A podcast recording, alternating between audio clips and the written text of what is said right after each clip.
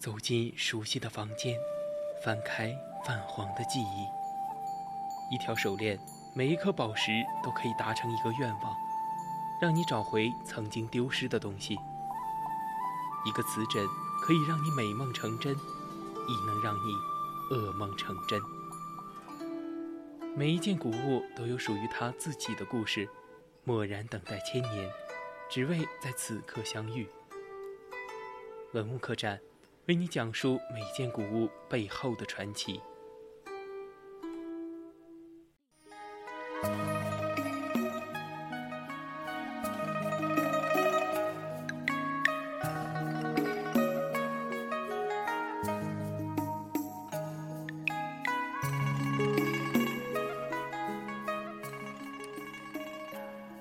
青春调频与您共享，亲爱的听众朋友们，晚上好！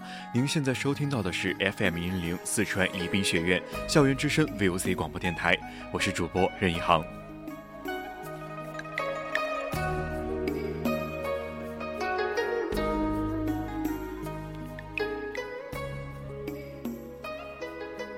今天的文物客栈给大家介绍的文物呢，就是死海古卷。如果你想要知道它背后的故事的话，那就请锁定我们的节目。稍后呢，我将为大家详细讲解。如果你想和我们互动的话呢，也可以拨打我们的热线电话零八三幺三五三零九六幺，同样呢，也可以加我们的 QQ 听友四群二七五幺三幺二九八。同时呢，也可以在新浪微博上 @VOC 广播电台，最后呢，也可以在微信公众号中搜索“青春调频”进行留言。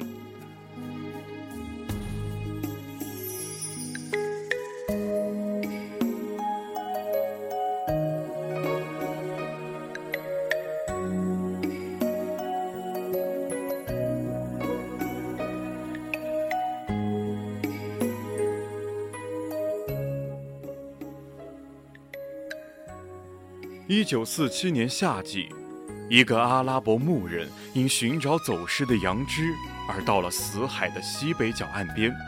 他登上现称库兰遗址的陡崖，无意中进入了一个山洞，发现了许多内藏羊皮卷和纸莎草卷文献的陶坛。这些羊皮卷后被证实是用一些希伯来文书写的早期犹太教、基督教的经文。这些在死海附近山洞中发现的两千年前的卷轴，统称为死海卷轴。它是研究犹太教、伊斯兰教、基督教发展史的文献资料。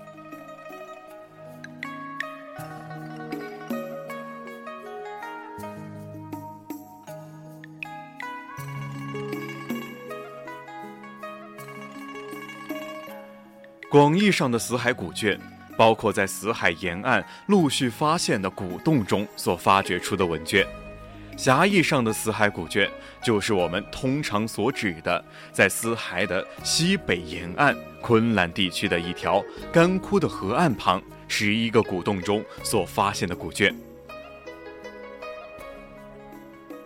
从一九四七年开始，有近四万个书卷或书卷的碎片被找到。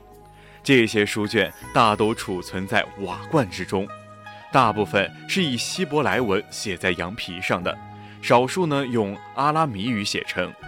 据估计，古卷的成书时间约在公元前一到两世纪期间，也就是从耶稣之前的一百七十年到耶稣之前的五十八年。古卷经过了两千年后，大部分都已经变成了碎片。只有少数的书卷比较完整的保存了下来。又经过专家们大约五十多年的努力，近五百卷的书卷部分或全部的复原，其中保存最完整的是以赛亚书。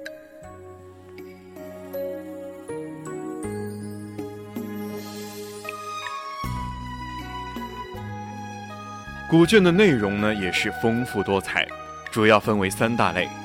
首先呢，古卷中近一百卷的书卷是旧约圣经的经卷，除了以斯帖记以外，旧约圣经的每一卷书都出现了，而且许多卷多次出现。其次，古卷包括了许多圣经的注释、圣经的评论、解经书、次经和伪经，最后还包括了非圣经的文献。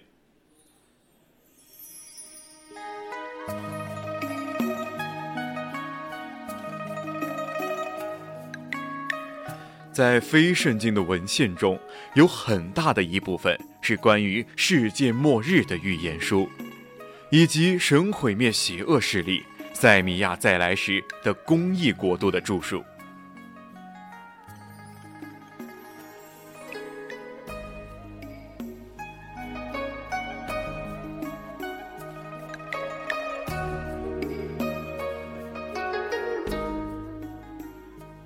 古卷中还包括许多主题和题材，有圣乐、书评、智慧书、律法书、伪经，甚至建筑草图与藏宝书都有。从古卷的内容中，大部分的学者认为，其原收藏者是当时附近昆兰小区的隐士派的犹太人。公元七十年，如日中天的罗马帝国占领了耶路撒冷。放火烧毁了犹太的圣殿，在这种背景下，当时住在附近昆兰小区的隐士派的犹太人，可能由于携带不便，或者是为了避免珍贵的书卷毁坏或者遗失，将他们大部分的珍贵的藏书收藏入了洞穴，以便保留。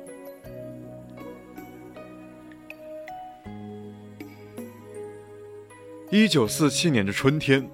杰里科在死海附近的山洞里发现及最古老的犹太文献手稿，现被称作《死海古卷》。这次偶然的发现成为本世纪最惊人的发现之一。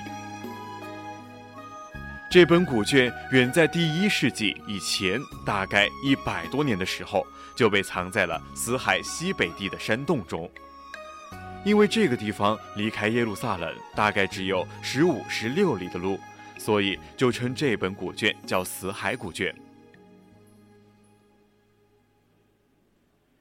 一九四八年至一九五六年期间，十一个藏有手稿的洞穴被标示为一至十一号洞，又在死海的西岸的北部角落，被称为库兰的附近发现。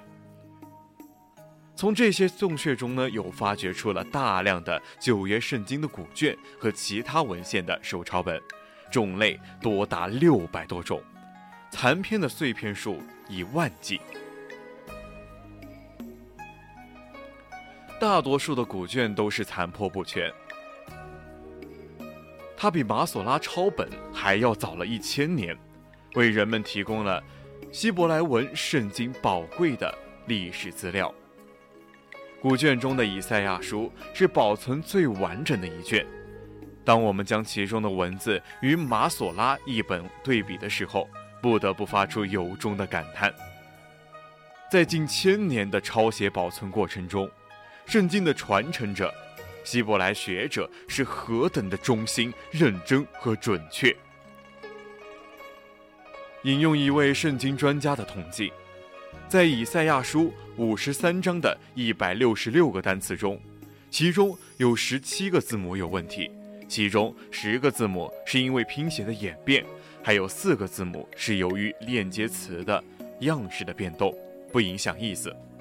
最后三个字母组成了“光”这个词，在第十一节加入，但对整句话的意义影响不大。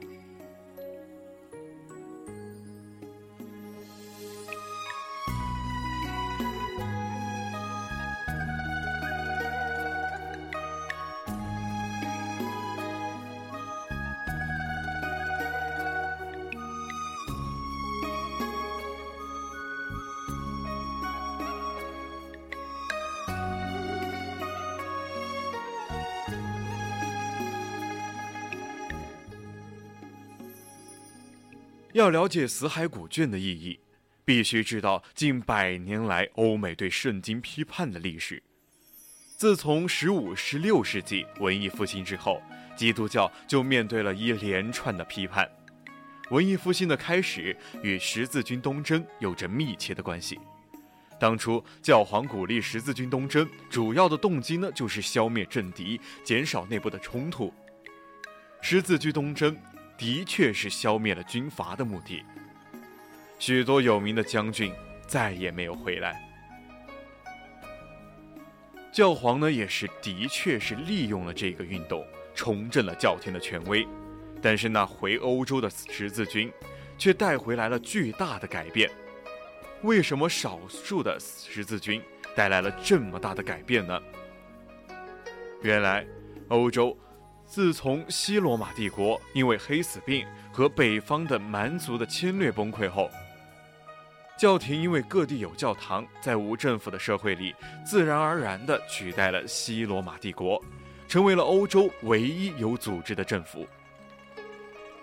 但是可悲的是，从前罗马帝国争夺地位的坏传统，也自然地被教廷承袭了下来。这个坏传统自从凯撒起就一直绵延不断。每次新皇帝的一产生，只有一种方法。那就是老皇帝被谋杀，诸将军相互拼斗，得胜的强者继承帝位。